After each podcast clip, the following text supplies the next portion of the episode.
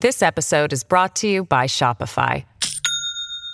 Do you have a point of sale system you can trust, or is it a real POS? You need Shopify for retail. From accepting payments to managing inventory, Shopify POS has everything you need to sell in person. Go to shopify.com/system all lowercase to take your retail business to the next level today. That's shopify.com/system. Hello, everybody. This is Marshall Poe. I'm the editor of the New Books Network. NBN listeners like to read books and buy them. So we thought we'd tell you that right now, our friends at Princeton University Press are having a remarkable site wide sale. You can get 50% off books, including ebooks and audiobooks, with the code 50, F I F T Y, at checkout until May 31. You can save some real money on Princeton University Press books. I encourage you to go there and check it out. Welcome to the New Books in Political Science podcast. My name is Heath Brown, and today I have the real pleasure to talk with Gwendoline Alphonso, who is the author of Polarized Families, Polarized Parties Contesting Values and Economics in American Politics. The book was published by Penn Press in 2018, and I have Gwen on the phone today. Gwen, how are you doing? Wonderful. Thank you, Heath. Lovely to be here. Yeah, such a pleasure to have read the book. Uh, we sort of talked before about some of the things that you have to say and how it relates to some of the things that I think a lot about. Before we get to your very interesting book, uh, maybe you can share just a little bit about yourself. Oh, sure. Um, so I'm associate professor of politics here at Fairfield University, which is not very far from you. It's in Fairfield, Connecticut. And um, I have a legal background, so I was actually trained to be a lawyer. I had a many levels of law degrees. so, you know, I was very much, and this is relevant actually, because I did a lot of feminist jurisprudence in another life. You know, I did a lot of family law and I thought about family law questions because I was thinking of being uh, a family law professor. Um, but, you know, I had a change of heart and I decided that I really wanted to do undergraduate work, especially in political science, because the ideas of power and state were very interesting to me. Uh, so I, I guess I, I changed field and I got a PhD in political science. And, um, and I've been working on, you know, those intersections, I think, between, uh, between uh, family, law, society, and uh, politics, and especially the state. Um, so that's about who I am. Yeah, no, and and uh, what you describe is so true for the book. Uh, your book is about some big things, uh, from the definition of the family to polarization to the, the role of the, the new right in American politics. I wonder if we could start uh, with thinking about sort of what your book is in response to um, you know, the, some of the, and you describe this in the book of the, so the primary thrust of scholarship on American political development of political parties is is sort of of a certain form, and and you respond to that. I wonder if maybe you could sort of briefly describe that and what that leaves out that your book aims to address, um, because you're you're complementing a lot of great work, but but you've you've found a, a hole to fill. Mm-hmm. Uh, yeah, and you know, absolutely. Uh, I think coming into political science, and as I was, uh, you know, becoming familiar with the literature in uh, uh, in government and political science, I realized that there was this huge hole that you know the family was not really something that was discussed, particularly within, as you've mentioned, parties literature, so political parties. So while we talk a lot about you know polarization and polarization of political parties and their ideologies. What, you know, in, in commentary, that's popular commentary as well as scholarly commentary and work, um, you know, there is no uh, acknowledgement of the extent to which our ideas of uh, particularly these integral family relationships inform our worldviews in terms of how we think about state, how we think about policy, how we think about how much government should intervene in our lives. So uh, the, the hole there really was that. In fact, you know, as, as political scientists, family was, uh, I was dissuaded from actually looking at family because family was considered something within the domain of American studies or, you know, sociology or something like that, uh, you know, versus I was trying to do work which is uh, bridging some of those divides and bringing understanding of different forms and ideas really of family. So family ideologies and political ideologies right? Really trying to merge those two things together because i was convinced with all my work with uh, law that uh, those two things were in fact very deeply uh, in, interdependent. Um, so the hole really was that is that we think we are polarized, and we think we're polarized particularly, and there's scholarly debate about whether we're polarized only about culture or we're polarized about the economy. So, you know, is it the economy stupid or is it the culture stupid, right? Um, and I think, uh, you know, I was trying to say that, first of all, that dichotomy is a uh, false one, that the two things are very, very related to one another. And the way that I try to show that those economy and culture kind of come together is when we really think about, uh, and, and I try to do research and demonstrate with my book, concepts of family, because concepts of family meld or marry our conceptions of the economy, our conceptions of culture, as well as, therefore, our conceptions of the state and government. So that kind of was the hole. Yeah, and your while much of your book um, focuses on the period of, of sort of the 1970s onward, you also make longer historical claims and have have uh, case studies from from prior to that period. How far back do you go to explain the emergence of the family as an important distinction between the political parties? Right. So it's interesting. I do go back all the way to the start of the 20th century. So I look at these three different periods. Uh, first, the progressive era, which is from uh, 1900 to 1920. And then I look at uh, post World War II era, so uh, the 1940s, and then um, uh, leading actually 1945 to 1955. And then I look at 1970 onward to about the 2000s. Uh, so I, I, I, look all the way back to the uh, the start of the 20th century, and I see you know I see patterns uh, emerge right from that early period on. Now, you, you offer this uh, metaphor in the book of the, the hearth and the soul as a way to understand the way that parties have looked at families differently and and sort of uh, tried to, to frame the importance and significance of the family. So, what is the distinction between those uh, who view the family with the hearth frame and those with the soul frame? Mm-hmm. So the uh, the hearth frame, uh, you know, and I try to say that both hearth and soul and I demonstrate that they are sectional ideals. So they are actually uh, regional ideals. They are one is northern, more northern in in its uh, in its conception, and the other is more southern and rooted in very you know in realities of people's lives in the south versus realities of people's lives in the north. So the hearth is northern and it is more materialist, and it's really focused on the conception of uh, the family economy and how money and materialist concerns, you know, things like uh, how much money you have to pay rent for education, to put food on the table, so sort of these hard materialist facts, those really determine a family's uh, success. So that's the conception of hearth. That's like the hearth uh, ideal or approach uh, to family and then to policy. And then there's the soul approach, which is the soul ideal as well. At, at, at the root of the soul approach is the soul family ideal. And the conception is much more morality based. So it's not materialist, it's morality based. It's more southern empirically in terms of how people believe about believe families to be about. And it really, the soul ideal is, um, is uh, upholding the fact that it doesn't matter how much money you have or how much uh, services or programs or things you have access to, external things you have access to, the internal quality of families, its morality, its values. That's what really, really makes a difference in terms of a family's success and in terms of raising children uh, successfully. So one is much more economics based and the other is much more morality based. One is much more northern and the other one is much more southern.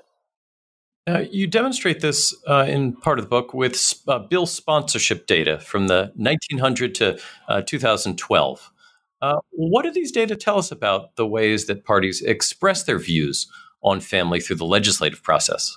Right. So what I do is I do bill sponsorship data, you know, in my first chapter, and you know, it shows that family, you know, is increasing in terms of its um, in terms of bill sponsorship and co-sponsorship, it's increasing in its uh, in its presence uh, across the three periods. So even though in the progressive era, bills, there were much fewer bills. There still were bills that were really focused on family, but then you know it picks up in the um, in the post World War II period, and then it really, really gets phenomenally. It kind of increases um, exponentially in the in the late twentieth century.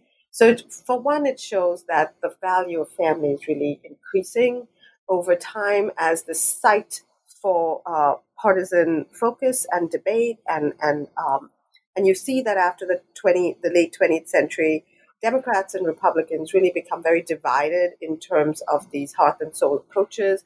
Many more Democrats, by far, vast percentage of them, about 80, 90% of them, start uh, introducing bills that have this hearth family framework versus, you know, the same vast majority of Republicans are showing, are introducing bills with the soul family framework. And I, I think very an interesting point which gets missed a lot when people kind of read the book quickly and it is a dense book but you know is the fact that after the 1990s in particular co-sponsorship especially so co-sponsorship you know is when um, somebody introduces a bill and then uh, looks around and asks other legislators to sign on as co-sponsors. So they don't have to do as much work, but they do want to add their bill, their names to that bill because they think that it's uh, credit worthy in some way. Um, so co-sponsorship, you know, also specifically shows uh, this huge variation, this huge polarization after the 1990s, and you see that the three Congresses, especially after Contract,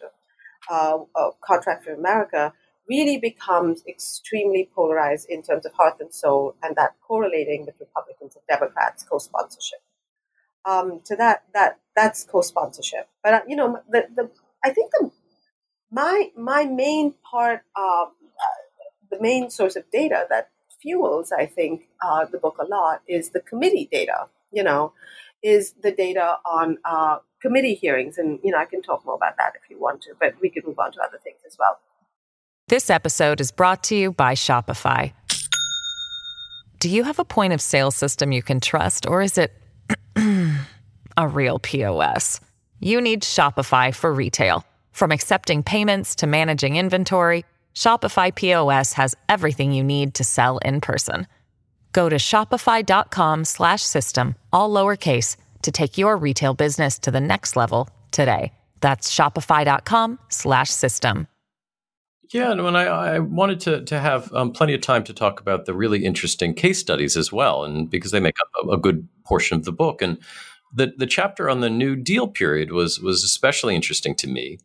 Uh, one of the things you show in that chapter, uh, I think, uh, correct me if I'm wrong, is that there are really three, not two ideals, uh, ideas of the family how did these these three conceptions of the family map onto the party coalitions uh, during that time period? Right. So I mean, it's it's really kind of the and and and I think it's fair to say that that middle period, which was the post World War II period, is distinctive in that way, in that there's three party coalitions on family, right, as opposed to the progressive era and as opposed to the late 20th century when there's just two right? So you had a third faction, which was Southern Democrats, which which evidence their own uh, ideological approach to the family, much different from non-Southern Democrats, and also different from Republican Republicans at the time as well. Um, so uh, I guess the the thing is that the Southern faction, the Southern Democrat faction, has a very strong kind of uh, uh, hearth approach because they are really concerned about returning because this is actually right after World War II. So they are, you know, concerned about, um, for instance, returning GIs, and they are concerned about still assistance as far as housing is concerned, and so on and so forth from the government uh, for their constituents. Uh, so you know they're concerned about hearth uh, issues, but at the same time, throughout the three periods, and especially at this period they are also really concerned about morality. So, what is, um, you know, they're concerned about the family disintegrating after returning veterans. They are concerned about the effects of war on the family and changes in the family and so on and so forth. So, they are a, the Southern faction, Southern Democratic faction, is a mixed, um, is a mixed hearth and soul faction in terms of their ideologies of family. But the Republicans still stay very strongly uh, um, you know, soul because they're more concerned about values, things like free market values, things like getting the government out of families. And the Democrats are still, of course, the New Deal coalition is, you know, very, very quintessentially. So the Democrats, the non-Southern Democrats, are definitely all about just getting services and making sure that the materiality of the family is being assisted and supported. So that's the three factions um, at that time. Yeah, the, the final case looks at the later time period you've alluded to earlier, the 1970s onwards. Uh, what changes during this period to elevate the family from the kind of the margins of party party politics to the center? And you know, what are some of those issues uh, that that became uh, so essential to understanding the the party politics of that time period, especially for the new right? Right. So you know, it's it's it's fascinating. I can't begin to explain how fascinated I was by seeing the extent to which now family, people start invoking the family in almost every kind of policy after, you know, the 1970s. Um, so I think the big changes that happen at that point, which I allude to, I think, in chapter four, is, um, and I, I, think I should say this to your audience, that if people are interested only in the uh, kind of the more contemporary period, then you know, the, it's chapters four and five, and not you know the the more historical stuff. Although I would urge folks to look at the historical stuff because the patterns are really interesting, especially with respect to the progressive era. Uh, that being said, so what's happening in the 1970s? In the 1970s, um, you know, all sorts of changes are occurring. Uh, first of all, there's economic changes, so there's stagflation. There's um, you know the OPEC oil crisis. There's uh, there's also um, you know the economy is slowing down, but you also have a lot, a lot of social changes occurring. So there's all sorts of social movements, every ism that one can think of, feminism, environmentalism, gay rights, so on and so forth. You know, there's lots of protest movements occurring that are challenging this conception of, of, of your heterosexual nuclear family. Uh, and at the same time, you see very strong demographic changes. And I think I link a lot of the, of the policy changes to demographic changes because uh, the family is, as people have talked about it, uh, being transformed, and the family gets transformed more in those, you know, 10, 20 year period than the family did in the past 5,000, as Stephanie Coontz sort of documents really well in her book. So you, you're talking about these cataclysmic changes happening in the family where fa- no longer are women uh, choosing to just be stay at home moms, you know, but women are actively entering the workforce in unprecedented numbers. These are married women in particular. There were always unmarried women in the workforce in large numbers, but married women are now entering the workforce in um, in disproportionately large numbers. You have um, you know all sorts of uh, falling birth rates. You have increasing divorce rates. You have also the falling teen pregnancy, uh, increasing teen pregnancy rates. So there's all sorts of demographic and people's family lives are being fundamentally transformed around this time period, which opens up this whole uh, Pandora's box in some ways uh, of what or, or, or, policy window too, in terms of how can members of Congress now make sense of these changes, and how can members of Congress then uh, use the government in what sort of ways to respond to these changes. Now and, the book is yeah, go yeah go, please go ahead. No, I was going to say, and, and so you know, Republicans and Democrats kind of fall back on their uh, usual approaches to things, and so Republicans kind of think about it as you know these transformations, and this is very, very it, it's very repetitive in the data that I study. So Republicans, you know, really say it's not about the actual changes in economics, even though you know it's more difficult to have a living wage, it's more difficult to uh, to pay for children's education and so on and so forth. But they're like, that's not what is actually at, at the problem. The real problem is people's values have changed. The real problem is people uh, are not as committed to one another, and people don't uh, care about each other in the same kind of committed way as you would think of a 1950s family would do. And so they try to use government to address those changes in family values, versus the Democrats are saying it's not really about that, but it's sort of a bait and switch, is what they're claiming the Republicans are doing, because they're saying it really is uh, about uh, making sure that families have the kind of material supports they need. So, in terms of daycare, in terms of making sure that um, that they have uh, a decent minimum wage and so on and so forth. So making sure that families can have enough economic wiggle room to weather these changes in some ways, and therefore just stay connected and uh, stay married and stay stable as a family. Now, your book isn't uh, about the the our immediate uh, time period, um, but it's hard not to think about uh, our current time period and our current president in the context of these changes in the conception of the family.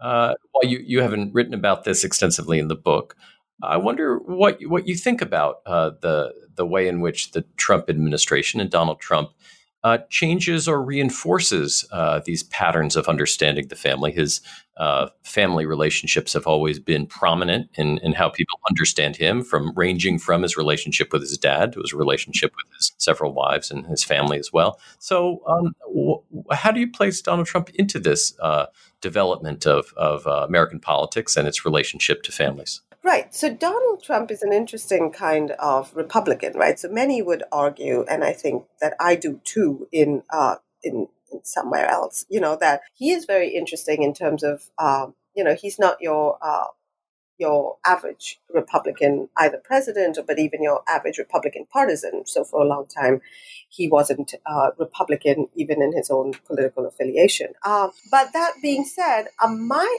the way I think about Donald Trump is that he is kind of more of an extreme version of the path that the Republicans set themselves down on from the 1970s on. And by that I mean is that Republicans, when they shifted in the 1970s and they shift towards these um, a very distinct form of family values rhetoric. So it's not just family values as in family self sufficiency, family's ability to care for themselves, which were kind of more sort of free market kind of family values. They shift in the 1970s to embracing much more of a morality based family values. So it's kind of religious and morality, this sort of the Rick Santorum kind of um, uh, rhetoric. Um, and, and when Republicans do this, when they kind of shift towards embracing more of this soul ideology in this very fervent way. Uh, and in part, I say that is because of their overtures towards the South. That is part of the move of the Republican Party southward. So the Republican Party moves southward, they get more religious, they get more morally fervent, and so on and so forth in their approach to family, and especially in terms of family values. So when you see Donald Trump, you see that you know he is still appealing uh, from my perspective to that you know regardless of his own personal uh, life i guess but he is really appealing to that same uh, kind of base. He is still appealing to people who are morally uh, you know very um, concerned about the state of uh, not just the american family but now i think broadly the american nation. So it's you know it's the the um, uh, and and and and I ha- I guess I should say that they're very clear kind of lines, racial and gendered ideological lines that people have in these conceptions of family morality. So the soul family network uh, uh, framework, which is morality based, has always been about the white middle class family, and it has really always been about the white middle class nuclear family. And so that kind of um, you know, racial conservatism, which it embodies, the soul family approach has embodied since the 1970s for sure. And even in the progressive era, you see that they it still embodies that when we talk about intermarriage and stuff. But that racially conservative, conservative, you know, framework of thinking about families is definitely still apparent in the Trump approach and, and policy agenda. And this is very evident when we think about, you know, the family separation crisis, right? Uh, so with migrant families at the border, the whole crisis with migrant families and uh, with, as they would call it, uh, as the Trump administration calls them, illegal uh, uh illegal immigrants, is the whole idea of you know the fact that their families and their separation is not as important as keeping the nation together and protecting American families and their you know economic and social integrity, right? Um, so uh, you know that kind of racial conservatism really is uh, is ratcheting up, and it is ratcheting up because there's still this kind of this very fervent uh, soul core, I think, to the Republican uh, uh Party, which it set itself down upon since the 1970s. Yeah, uh, Gwen's book again is Polarized Families, Polarized Parties, Contesting Values and Economics in American Politics. Uh, the book was by, published by Penn Press in 2018 and available widely. Gwen, thank you so much for your time today. Oh, you're very welcome. It was an absolute pleasure. I hope I haven't gone on too much. But... Not at all. Thank you. Thank you. Bye bye.